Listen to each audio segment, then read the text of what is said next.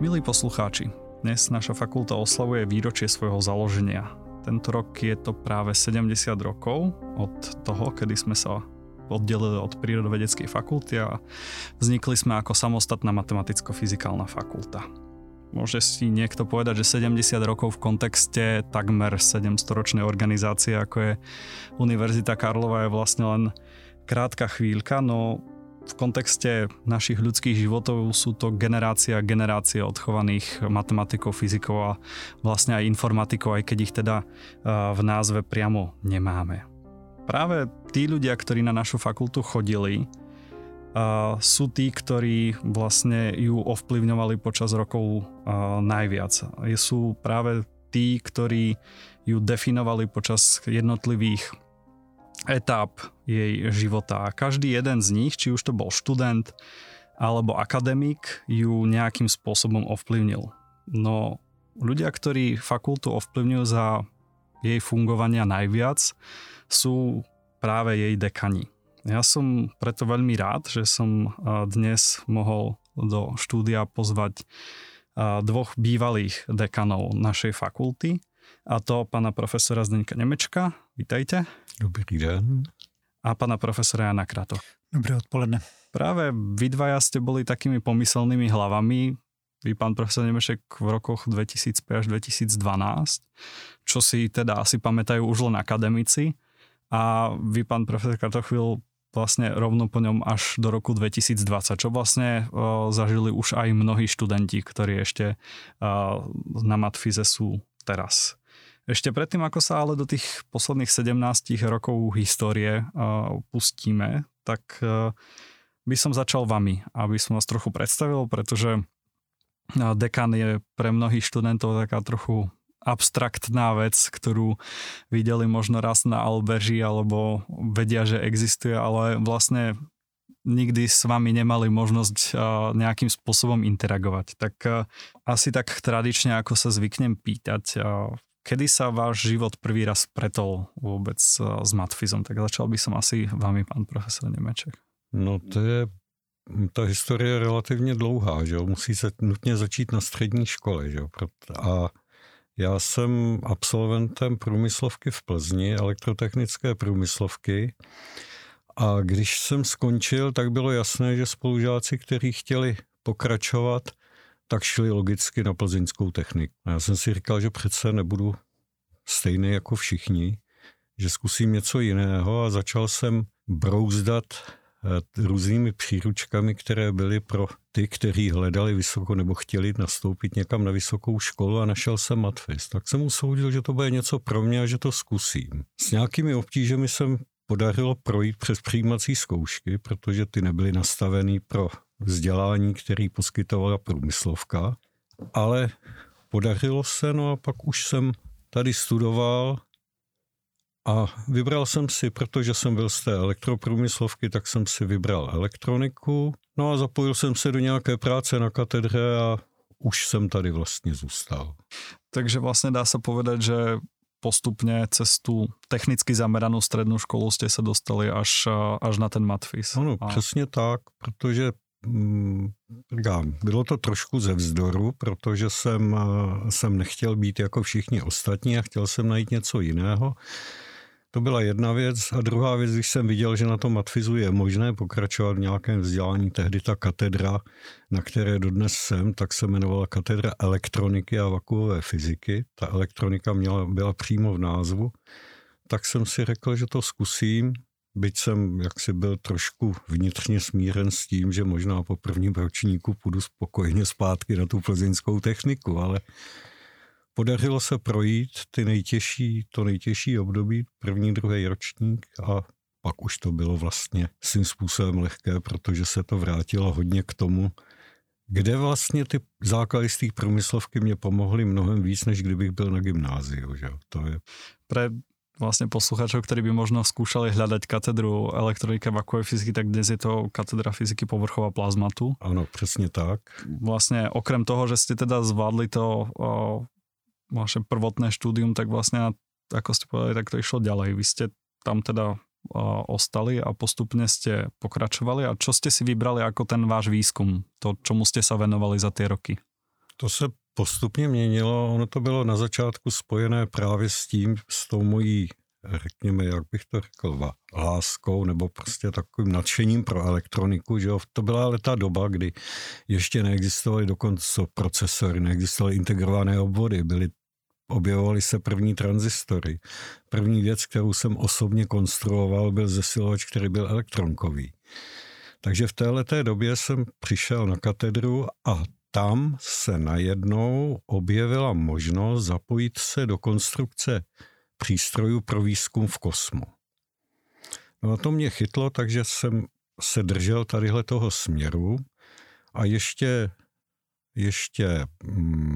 rigorózní práci, to znamená na RNDR, jsem měl vlastně konstrukci speciálního přístroje. No a postupně, jak se měnily ty přístroje, které jsme tehdy dělali, tak jsme se dostali až do slunečního větru, to znamená relativně daleko od Země s těmi družicemi, a tam začíná něco, co se dá nazvat plazma. A protože plazma bylo jaksi to druhé, co jsem při té konstrukci těch přístrojů dělal, byť laboratorní plazma, výbojové plazma, tak mě to chytlo. Od té doby se věnuju různým aspektům výzkumu, řekněme, plazmatu v tom prostoru, který je mezi Sluncem a Zemí. V poslední době se snažíme dostat co nejblíž ke Slunci. Že stále ještě děláme trošku ty přístroje, účastníme se nějakých konzorcí, kde se vyrábějí, a tam třeba máme přístroj, nebo spolupodíleli jsme se na přístroji, který měří parametry plazmatu na sondě Solar Orbiter. To je sonda Evropské kosmické agentury, která by měla zkoumat vlastně ten sluneční vítr až relativně blízko ke Slunci, ještě blíž, než je oběžná dráha Merkuru.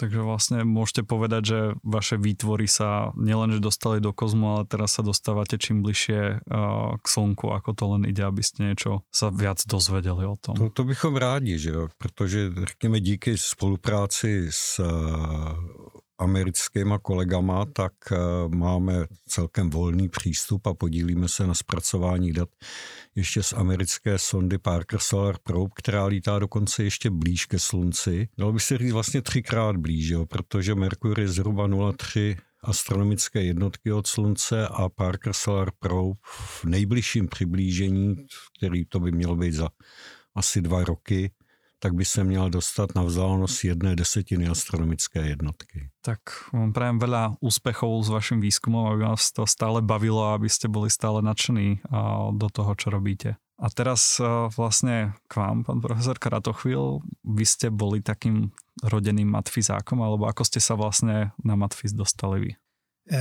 To jste řekl dobře. Já jsem asi byl rozelým matfyzákem při různých otázkách, při diskuzích se studenty na Albeři, tak jsem zpytoval paměť a dospěl jsem k názoru, že vlohy pro ten matfyz se projevily už někdy v nějakých 6-7 letech. První vzpomínka taková je, že jsem se těžce pohádal s paní učitelkou v nějaký 1., 2. třídě, asi 1. spíš, protože byl příklad v učebnici dědečkovi je 66 let, Pepíčkovi je 6 let, za jak dlouho bude Pepíček stejně starý jako dědeček.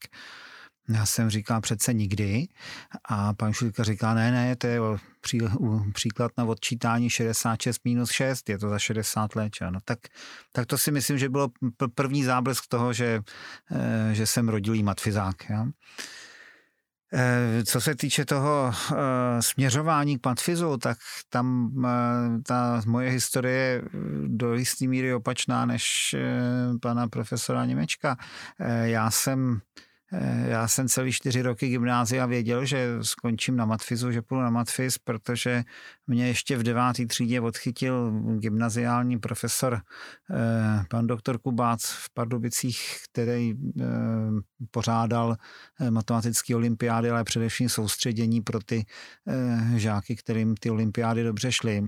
Takže už v 9. třídě si mě vytáhnul na nějaké soustředění a tím to bylo zpečetěný. Prostě on byl matfyzák a bylo jasný, že já půjdu taky na matfyz. Myslím, že jsem se nebyl podívat ani na nějakým dním otevření dveří, protože jsem to necítil jako potřebné. Rozhodně jsem nebyl na přijímačkách, protože díky těm olympiádám jsem byl tehdy přijatý bez přijímacích zkoušek, takže první setkání s Matfyzem bylo až při nástupu na Matfyz při matrikulaci. Ja? Což mimochodem udělám malinkou odbočku. Vy jste říkal, že naši posluchači, studenti děkany moc často nevidí, že jo. Tak pokud nestudují zrovna obor, ve kterém přednášíme přednášky, tak skutečně ideální student by měl děkana vidět 3x. Že? Na albeři, při imatrikulaci a při promoci. A v podstatě každý další setkání s děkanem hrozí, že by to mohlo být při děkanském termínu na nějakou zkoušku anebo při řízení disciplinární komise, takže to bych nikomu nepřál. Jsem smířený s tím, že teda se nás studenti nevídají tak často. A vlastně, keď ste teda nastupovali na Matfyz, tak potom ste si ako zameranie vybrali čo? To mě taky ovlivnila účast v matematických olympiádách a zase to nebyl ten můj gymnaziální profesor, ale byl to jeden z kolegů z matematického ústavu. Mimochodem já jsem jako gymnaziální student jsem několikrát byl na matematickém ústavu se konzultovat s pracovníky, ale na ten Matfyz jsem se nějak nedostal v té době. Ja? Ale pan doktor Vrba, ten mi tehdy říkal, teď na tom Matfyzu začínají nový obor, ukázalo se, že to je obor s dlouhým názvem, TKMITS, Teoretická kybernetika a teorie systému. A to byl v podstatě takový předchůdce dnešní informatiky. Ja? Takže já jsem vystudoval na Matfyzu ještě matematiku, ale de facto jsem vystudoval obor, který byl v plenkách dnešní informatika. Potom, keď ste teda ten odbor vyštudovali, tak už vlastne ako teraz s pohľadom toho, že sa na to pozeráme od dneška, tak je jasné, že ste ostali na Matfyze, ale teda mali ste možnosť sa aj pozrieť niekde rôzne do zahraničia a prečo ste sa teda potom stále vrátili? Možná, že to není úplně správná formulace takhle, protože v době, kdy já jsem končil Matfyz, byl ještě před rokem 1990 a je pravda, že se bylo zvykem, že aspoň tedy v mém okolí na naší katedře, že mladí pracovníci jezdili na nějakou stáž do zahraničí, ale už jako pracovníci. To nebylo to ještě takový ty postdocentské pobyty, kde člověk přestřihne všechna pouta se svojí alma mater, stráví 2-3 roky v zahraničí a pak se vrací. Takže já jsem vlastně nejdelší pobyt byl na začátku 90. let, kdy jsem byl rok v Americe na Fulbrightově stipendiu, nebo půl roku na Fulbrightově stipendiu a druhý půl rok jsem tam potom přednášel, aby jsme tam mohli s rodinou pobývat celý rok. Ale v podstatě to nebylo postdocentský pobyt, protože to byl zrovna rok, ve kterém jsem se habilitoval. Já jsem tam odjížděl jako odborný asistent a vracel jsem se jako docent. Z tohohle pobytu. To byl ovšem pobyt, který mě hodně ovlivnil a myslím si, že kdyby nebylo tohle z toho Fulbrightového pobytu, tak bych asi nenašel odvahu vyslyšet určitý nabádání kolegů o pár let později teda zkus se přihlásit a dělat děkana. Jo? To Fulbrightovo stipendium bylo velice důležitý, co se týče mojí profesní dráhy. Tu se právě dostáváme, jako už jste pěkně naznačili, že vlastně k tomu vůbec odhodlat se a stát se dekanom, protože vlastně na začiatok, keď sme trochu naznačili tú vašu vedeckú kariéru, tak stať sa dekanom znamená vzdať sa asi hodného kusu z tej vedeckej kariéry. Tak keď ste zvažovali rôzne pre a proti, tak vlastne ste urobili to rozhodnutie a rozhodli ste sa kandidovať. Teraz retrospektívne, keď sa na to pozriete, beriete to ako to rozhodnutie dobre, že ste sa možno vzdali trošku tej vedecké dráhy v prospech toho, abyste urobili něco pro fakultu? Tak jestli je to pořád ještě otázka na mě. Nelituju toho, každou cokoliv, čím jsem si prošel, tak byla zkušenost. Kdybych se odsunul ve stejné situaci, tak bych se zachoval stejně. Ale máte naprosto pravdu. necelých 8 let, jako ze začátku setrvačností vycházely články, které byly rozpracované, pak těch článků trošku ubývalo, no a teď se zase vracím zpátky do toho modu operandi, kdy články publikované přibývají a těší mě to, vlastně mám radost, že pořád ještě ty šedý buňky mozkový, jak by řekl pan Erkil, že pořád ještě jsou schopní něco vyprodukovat. No. A vy, pán profesor, keď ste sa odhodlávali, tak čo vás teda nakoniec aj presvedčilo? A tak ono, to, u mě to bylo trošku jiné, tak já jsem se hodně věnoval už vlastně v době, kdy jsem byl na škole, že, tak jsem se hodně věnoval, řekněme, takovým těm obecným věcem a postupně i tady na fakultě začal jsem vlastně po roce 89 jsem byl zástupcem vedoucího katedry, potom, když bohužel docent Hájek jako vedoucí katedry zemřel, že, tak jsem potom byl nějakou dobu vedoucím katedry, posléze proděkanem pro fyziku nebo fyzikálním proděkanem. Teď se dostávám k tomu, mohl jsem třeba pokračovat v té funkci, proč jsem se rozhodl, že bych se raději stal děkanem. A to bylo z toho důvodu, že tehdy byla ta doba taková relativně těžká, zejména z hlediska financování. Protože se přešlo od takového toho setrvačného financování z dřívějška k takzvaným výzkumným záměrům. Ty byly přidělovány takovým způsobem naprosto neprůhledným a stalo se to, že například Matfyz, který byl považovaný v těch svých oborech za absolutní špičku, tak nedostal žádný fyzikální výzkumný záměr, dostal nějaký výzkumný záměr matematický, nějaký výzkumný záměr informatický. A najednou se dostala ta, řekněme vlastně z tohohle hlediska celá fakulta, protože ta fyzika vždycky byla tak prakticky půlka fakulty a když najednou se odstla bez toho financování vědy prakticky, tak to bylo hrozně těžké a bylo potřeba najít nějaký způsob, jak s tím žít. A tím, že jsem byl ten fyzikální proděkan v téhle době, tak jsem o tom hodně přemýšlel a měl jsem nějakou takovou myšlenku, která v okamžiku, kdy jsem pak se děkanem stal, tak vykrystalizoval do takového systému financování, který trošku balancuje to, když je nějaká část fakulty na tom lépe a druhá v zásadě nezaviněně hůře, takže zcela přirozeně ta část, která je na tom lépe, přispívá na ten obecný chod fakulty, řekněme větší částkou, než ta, která je na tom hůře. Že? Vymysleli jsme cosi, co jsme nazvali vlastně zdanění jednotlivých sekcí. A je to systém, který se ku podivu ujal i mimo fakultu, že jo? Přebrali ho například v Brně, na Přírodovědecké fakultě, přebrali ho v Olomouci. Takže možná, že nebyl tak špatný a na fakultě trošku, samozřejmě prostě s trošku jinými parametry, protože vývoj je vývoj, tak funguje dodnes. Takže to byl, myslím, takový ten hlavní důvod. Vlastne tým ste trošku aj odpovedali na moju ďalšiu otázku, že vlastne keď ste sa už stali tým dekanom, čo bola tá najväčšia výzva, ktorej ste museli zo začiatku čeliť, takže... To bylo právě to, právě tenhle ten problém financování.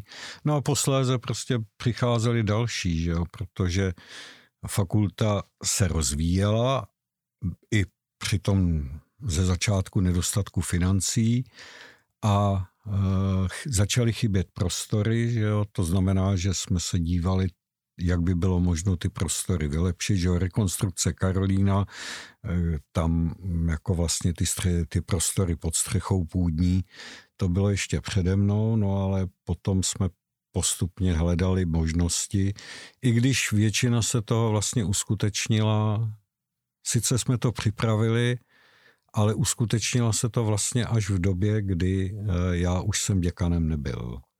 Že jo, ať už je to výstavba toho pavilonu v Troji, Impactu, nebo případně ty rekonstrukce na Malé Straně, že jo, ta půdní vestavba, která je mimochodem nádherná, ta se myslím opravdu povedla.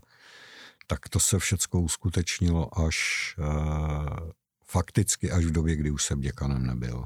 Pán profesor Kratochvil, pre vás taká prvá výzva alebo niečo veľké, čo keď ste nastupovali, ako ja viem, že máte tu svojho predchodcu, tak je veľmi asi náročné povedať, že čo vám tak nechal, ale môžete, čo bolo pre vás takou výzvou?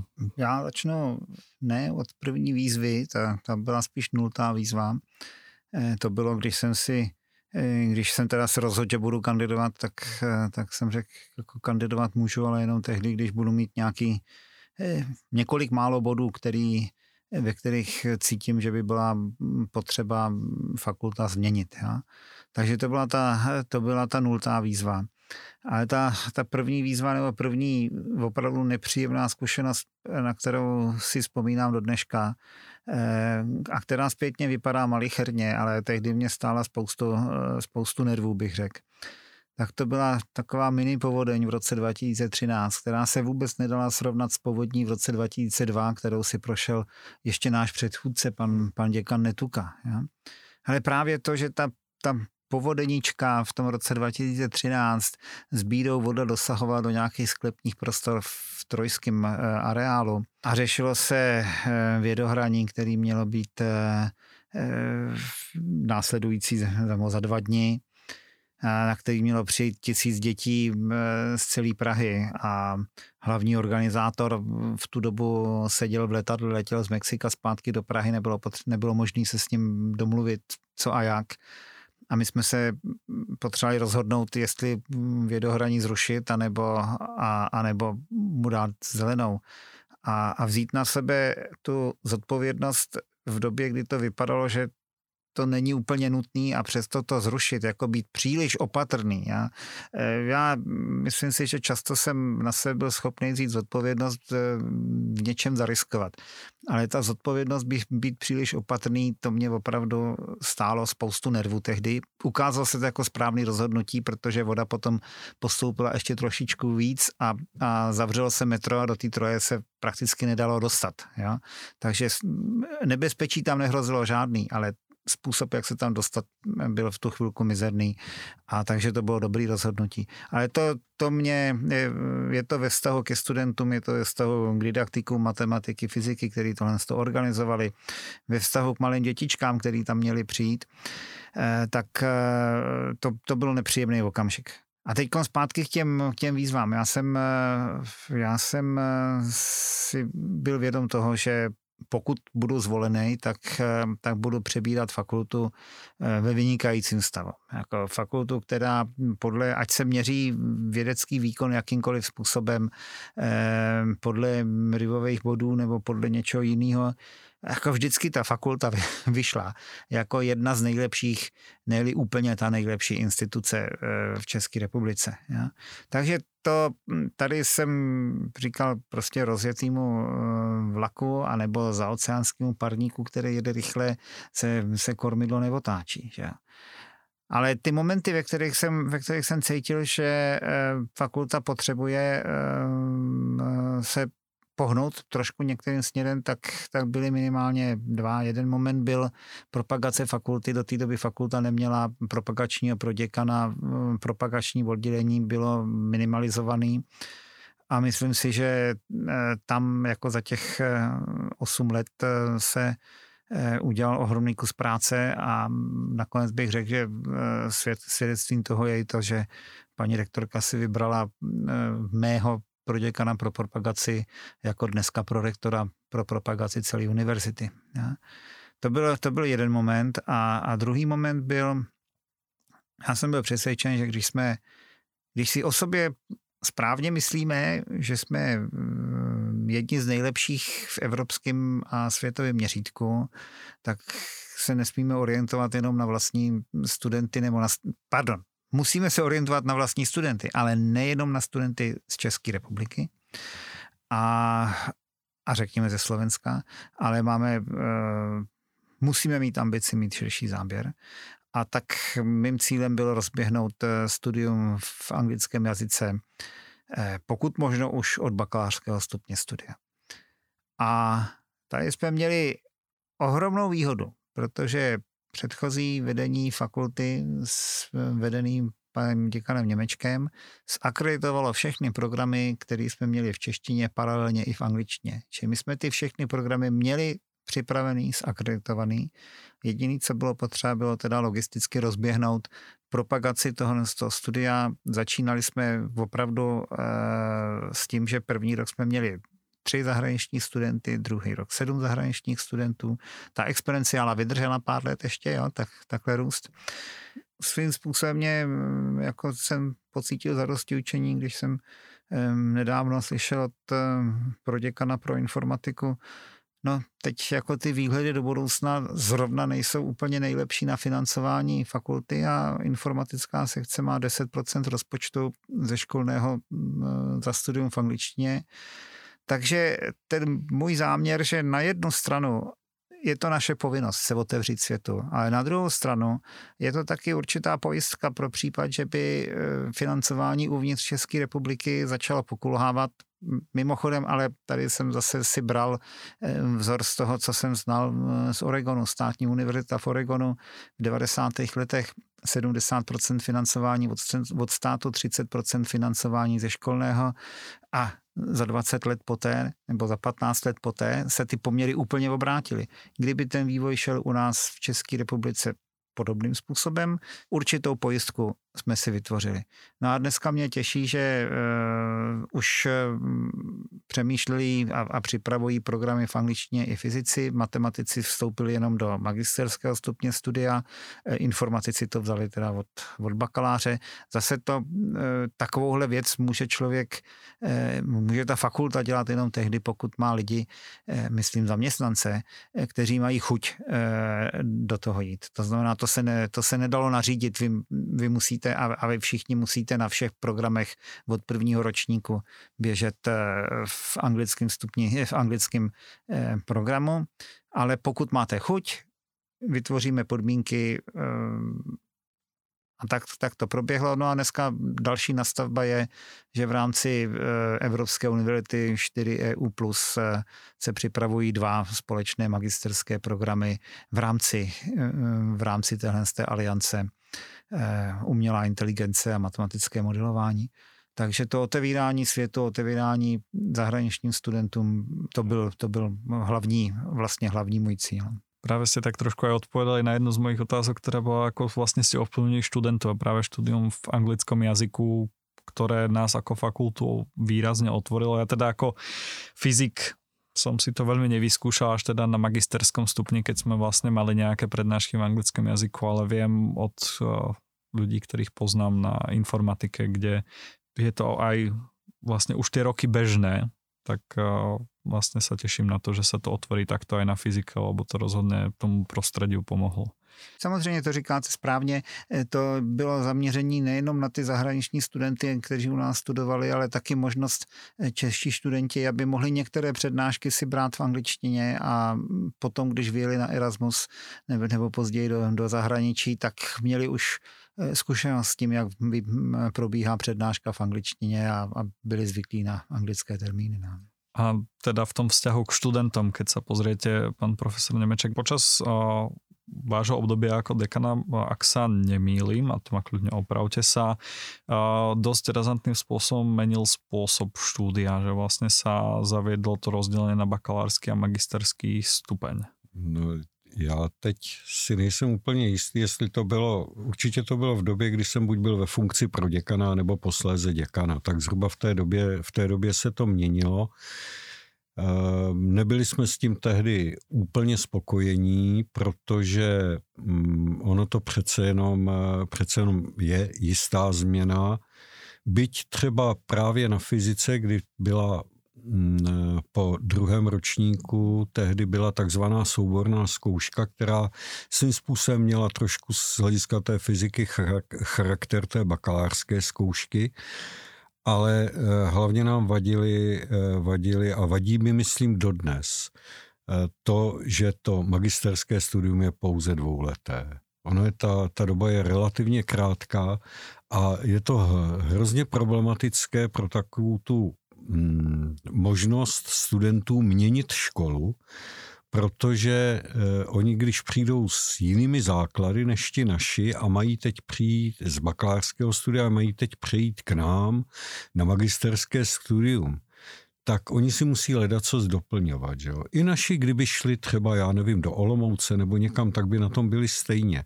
A ty 2 roky, vzhledem k tomu, že se tam ještě musí udělat diplomka, jsou relativně krátké. No ale tak postupně jsme to studium nějakým způsobem se zreformovalo a naučili jsme se s tím žít. Snad to, aspoň doufám, že to funguje. Postupně to přešlo i na tu angličtinu, jak už tady kolega Kratochvil říkal, protože ono to vlastně jinak ani nejde. Tady je teď takový spektrum možností, co mohou studenti studovat. Jo, otevřelo se mnoho nových vysokých škol. Všechny vysoké školy se snaží nabírat další a další studenty.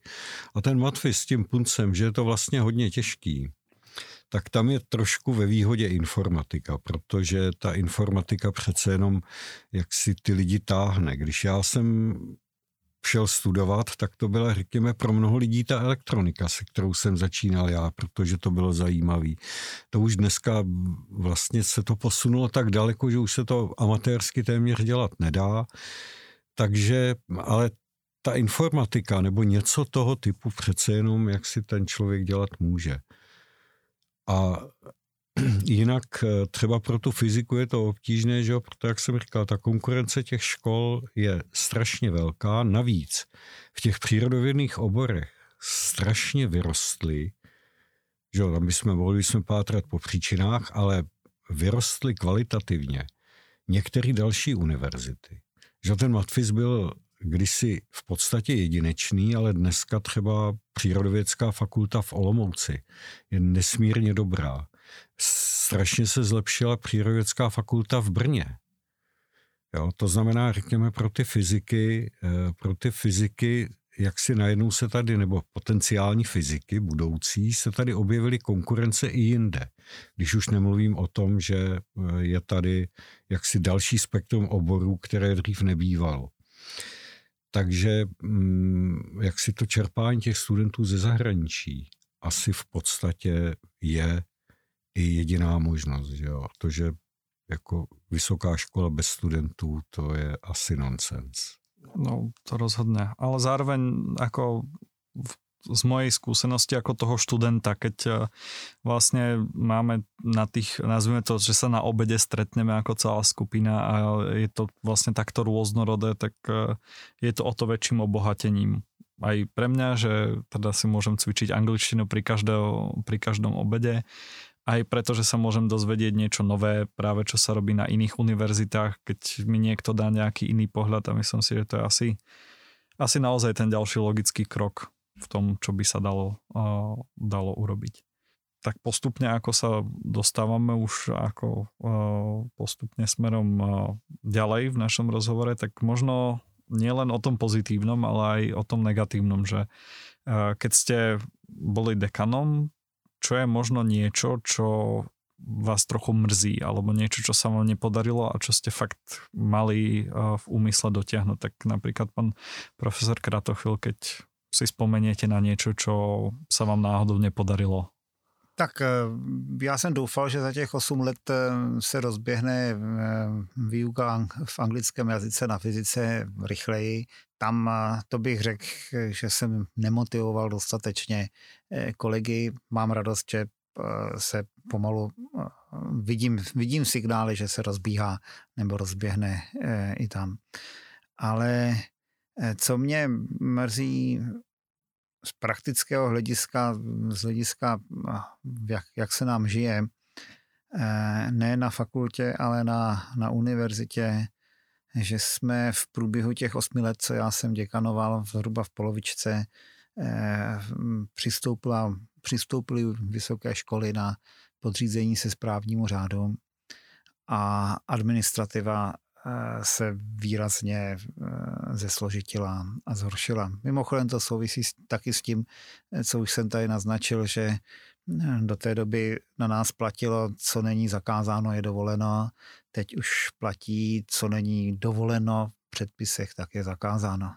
to si myslím, že možná to byla nějaká politická směna za lepší financování vysokých škol, ale že to zesložitilo administrativu na děkanátech a ve vedení fakulty. Já si myslím, že ještě do současného děkana platilo, že děkani se rekrutují z řady akademických pracovníků v ranku docenta nebo profesora, že mají za sebou taky nějakou vědeckou práci, které rozumí. Ale tady pan emeritní děkan Němeček, když jsem tedy zvažoval, jestli budu kandidovat, tak jsem se s ním taky radil. Někde jsme se setkali v Troji a já jsem se ptal, kolik času děkan tráví v děkanské kanceláři a kolik na svém pracovišti. Dostal jsem nějaký odhad. Samozřejmě nevím, jestli to byl odhad, kolik já budu trávit času. Dopadlo to tak, že jsem trávil naprosto opačně, mnohem víc času v děkanské kanceláři a méně času na pracovišti. A myslím si, že to opravdu směřuje k tomu, že by nejenom děkan, ale i proděkani měli být manažeři a ne vědci. Protože jestliže extrapoluju, jak se ten vývoj probíhal, myslím si, že současný pan děkan na tu vědu má zase mnohonásobně méně času, než jsem měl já a i v té druhé půli. Tak jestli nad něčím si můžu postesknout, tak to je tohle, to je ta administrativní náročnost. No, pan dekan vlastně, to si môžem tak zapropagovať, jeho epizódy ako rozhovory presne o tom rozprával, kedy vlastne hovoril, že nečakal, ako veľa tej administratívy bude a že teda je to niečo, čoho by sa veľmi rád ako vzdal z toho celého. Že u vás, pán profesor Nemeček, je niečo také, čo sa vám nepodarilo, čo možno ste chceli urobiť a nakoniec to nevyšlo, alebo... Tak já jsem mluvil třeba o tom, řekněme, rozvoji jaksi té materiální základny, to znamená, abychom měli dost místa a tak nepodařilo. Na konci se dá říct, že jaksi to, co jsme si naplánovali, tak stojí. To se povedlo, byť už jsem se toho nedočkal ve funkci děkana. To, ale důležité je, že to stojí. Takže jestli můžu zareagovat. Když jsem nastupoval jako děkan a přebíral jsem architektonickou studii na pavilon v Troji a už daný příslib ministerstva školství na financování, takže se nemuselo explicitně žádat a tak dále. To už bylo přislíbeno. Tak jsem si říkal, že když teda to půjde pomalu, tak na konci svého prvního funkčního období bude pavilon stát. Byl jsem hrozně rád, že jsme ho stihli otevírat, dostavět a zaplatit do konce roku 2019 a otevírat v květnu 2020. To znamená prakticky na konci mého druhého funkčního období a teda dotáhnout to, co vedení přede mnou připravilo a začalo. Takže jako není zase tak moc věcí, který si myslím v tehdejší době, že by jaksi se nepodařilo dotáhnout. To, co tehdy začínalo, to je to, čem se tady zmínil kolega Kratochvíl, ten nárůst administrativy, který je tak enormní, už tehdy to začínalo a ono s tím souvisí prostě neustále kontroly, které přichází jaksi z nejrůznějších institucí. No, zdánlivě jaká by se měla přijít kontrola z ministerstva školství, ale to není tak, že jo, protože peníze tečou z grantových agentur. Grantové agentury mají své kontrolní odbory, ty sem posílají kontroly. Každý ten kontrolor má svůj vlastní názor. Já chápu ty pracovníky, který prostě potom s nimi musí komunikovat, že se proti tomu snaží obrnit a snaží se to vlastně nějakým způsobem přenést, aby řekněme ten systém vykazování spotřebovaných finančních prostředků nebo podobně odpovídal všem přáním, tak jak jednotliví kontroloři prostě předtím projevili, a už to začíná být téměř, z mého hlediska bych řekl, téměř neúnosné. To je věc, která se strašně změnila a obávám se, že jaksi je to rozhodně cesta, která už mnoho lidí brzdí, protože jim bere práci na to, co by doopravdy měli dělat. To s vami môžem len súhlasiť, pretože aj v laboratóriu, kde ja sa nachádzam, tak vlastne v momente, keď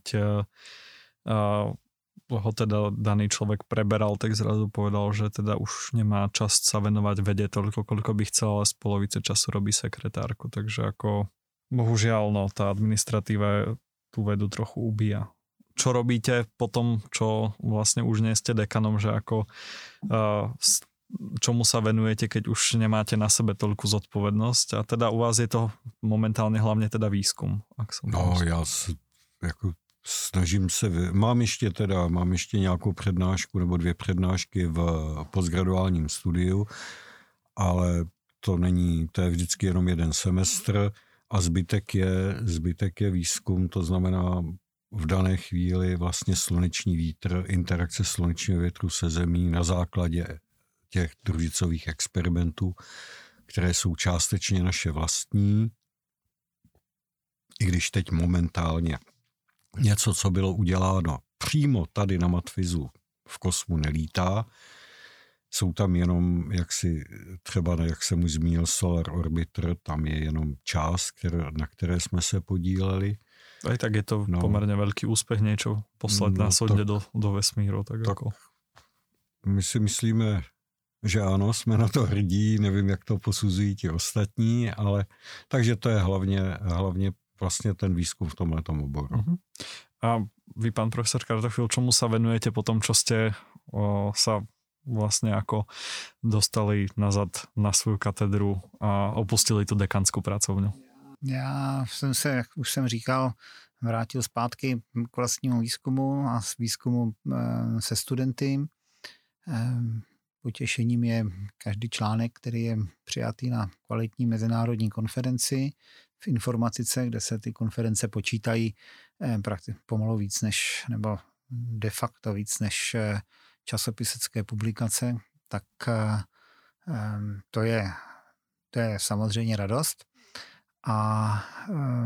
Ale takovou nějakou službu komunitě, službu společnosti před zhruba rokem a půl mi bylo nabídnuto, abych byl jedním z dvou editors in chief Elsevierového žurnálu Computer Science Review, což je práce, která teda pojme také mnohonásobně víc času, než jsem si představoval. Ten časopis mezi matematickými a informatickými časopisy má impact faktor 7,7, což je neuvěřitelně vysoké číslo. A tomuhle odpovídá, že máme 1200-1400 článků za rok, které my dva, editoři in chief, musíme projít předtím, než je rozdáme svoji ediční radě, protože naši editoři by všechny nebyli schopni zvládnout. Takže my máme procento zamítnutí, okamžitého zamítnutí je takových 60-70%, které vyřazujeme hned, protože se nám nezdají, že by naplňovali, odpovídali standardu časopisu a jenom 30% posouváme k editorům. No ale na každý z těch článků se musíme někdo z nás podívat. Takže to je taková služba té akademické veřejnosti v našem oboru. A na univerzitě, což možná víte. No okrem právě tej služby akademické verejnosti, tak ještě vlastně akademické obci služíte právě i například v Campusu Hybernská. Campusu Hybernská, ano. Což byla zase další výzva. Moje role v podstatě v Campusu Hybernská je, že šéfuju tam v radě Campusu Hybernská. To je platforma, kde se potkávají zástupci města, které dává ten prostor zadarmo k použití, a zástupci univerzity, kteří zase se starají o náplň, obsahovou náplň. A ne vždycky si zástupci jednoho a zástupci druhého rozumí a zatím bych řekl, že moje úloha byla nacházet pro ně společnou řeč a jinak je to opravdu jedinečný prostor a je to ohromná příležitost. A jestli můžu vyslovit drobné přání, tak bych si přál, aby po komunálních volbách, které brzo přijdou, ta vůle zastupitelů městských spolupracovat s univerzitou v tomto prostoru zůstala stejná, protože ty projekty, které se tam připravují, na podzim by se mělo otevírat takové mini science centrum Didaktikon, které bude, protože se otevře, bude speciální tím, že to není Science Centrum přírodních věd, a je to Science Centrum, které kombinuje přírodní a společenské vědy, a to je prostě deviza, kterou univerzita do toho vkládá spoluprací různých fakult univerzity. Takže jako Campus Hybernská to môže byť aj taká pozvánka pre tých študentov, že kto sa ešte tam nebol pozrieť, tak určite tento projekt stojí za to. Určite, príďte sa podívať, príďte ho zažiť, ja? Príďte sa zúčastniť. Tak a to vlastne nás vedie ku koncu, keď vám teda obom prajem ako veľa úspechov, či už vo vede, alebo vlastne vo vašich ďalších projektoch.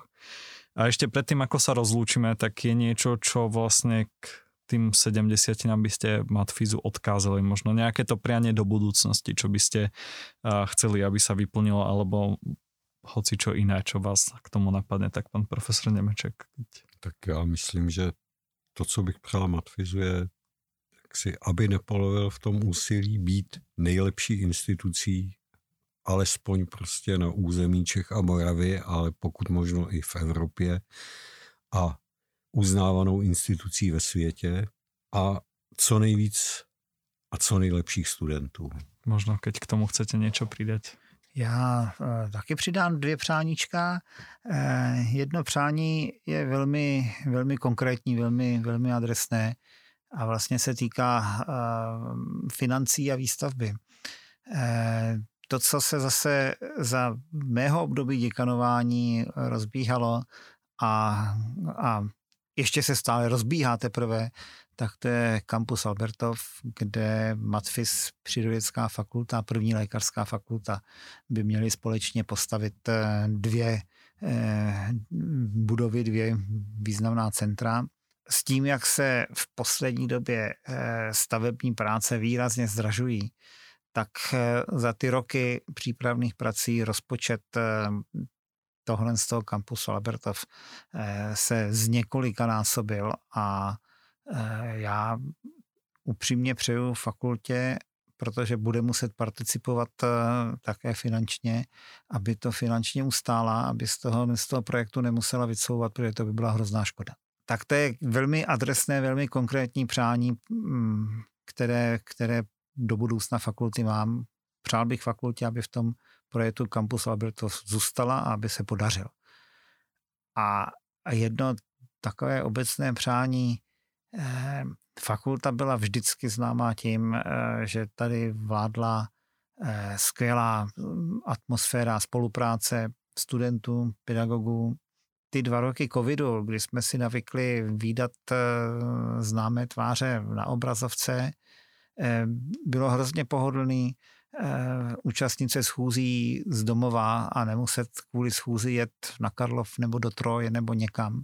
Ale trošku se obávám, jestli nás to období neodličtilo, jestli jsme si nezvykli spolu víc komunikovat elektronicky, než se setkávat. A já bych si moc přál, aby fakultě ta atmosféra spolupráce a pohodové spolupráce, zdravého soutěžení, ale bez nějakých házení klacků pod nohy a závisti, které je člověk svědkem v různých jiných sférách, aby nám tahle atmosféra vydržela, protože to je to, co nás dělá fakultu silnou. Tak a s týmto prianím by sme teda tento podcast mohli ukončiť. Ja verím tomu, že sa obe vaše priania naplnia, že budeme mať aj skvelých študentov a aj si udržíme tú skvelú atmosféru, že teda keď budeme oslavovať ďalšie okrúhle výročie, tak sa na to budeme môcť pozrieť a stále povedať, že to takto je. Tak ja vám ďakujem, že ste prijali moje pozvanie a že sme sa mohli takto spoločne rozprávať a zároveň takto aj si pripomenúť tento špeciálny deň pre našu fakultu. Ďakujem. Ďakujem za pozvání. Ja taky děkuju. Byla to radost zavzpomínat. A vám, milí posluchači, takisto prajem krásny deň plný oslav. Ak ste sa rozhodli navštíviť niektorú z akcií, ktoré sa vlastne k oslavám 70. výročia fakulty konajú. Ak nie, tak vám prajem každopádne krásny deň, v ktorý ste si rozhodli tento podcast pustiť. Ak máte nejaký námet, tak ho môžete poslať na adresu podcast@matfyz.cz a verím, že sa budeme počuť pri ďalšom z podcastov, ktorý bude opäť o nejakom vedeckom odbore, ktorému sa na Matfyze venujeme.